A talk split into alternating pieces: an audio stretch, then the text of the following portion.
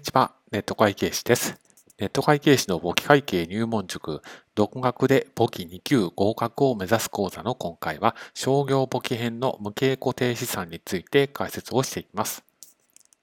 まず、無形固定資産は何なのかですけれども、例えば、権利、法律で定められている権利であったり、経済価値がある、そういった価値であったり、そういったものを無形固定資産と言います。ですから特徴としては、まその名の通り目に見えないと。そういった特徴がある一方で収益の獲得に役立つと。その権利を使ったり、その経済価値を使えば収益を獲得することができると。そういった特徴があります。で、目に見えないということは誰かにそのスクラップ価格で売るということはできませんので残存価値はないという特徴があります。で原価償却をする上では定額法で直接法のみといったあたりが特徴的です。で無形固定資産の例としては、権利ですと特許権とか商標権とか借地権などが該当し、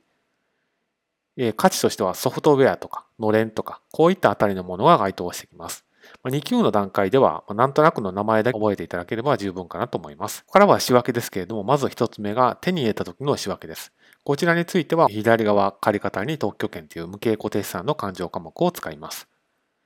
で、こちらについては取得費用だけではなくて登録料とかも含まれてくるということです。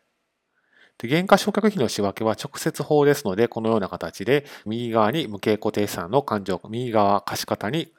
無形固定資産の勘定科目を使って償却をすることになります。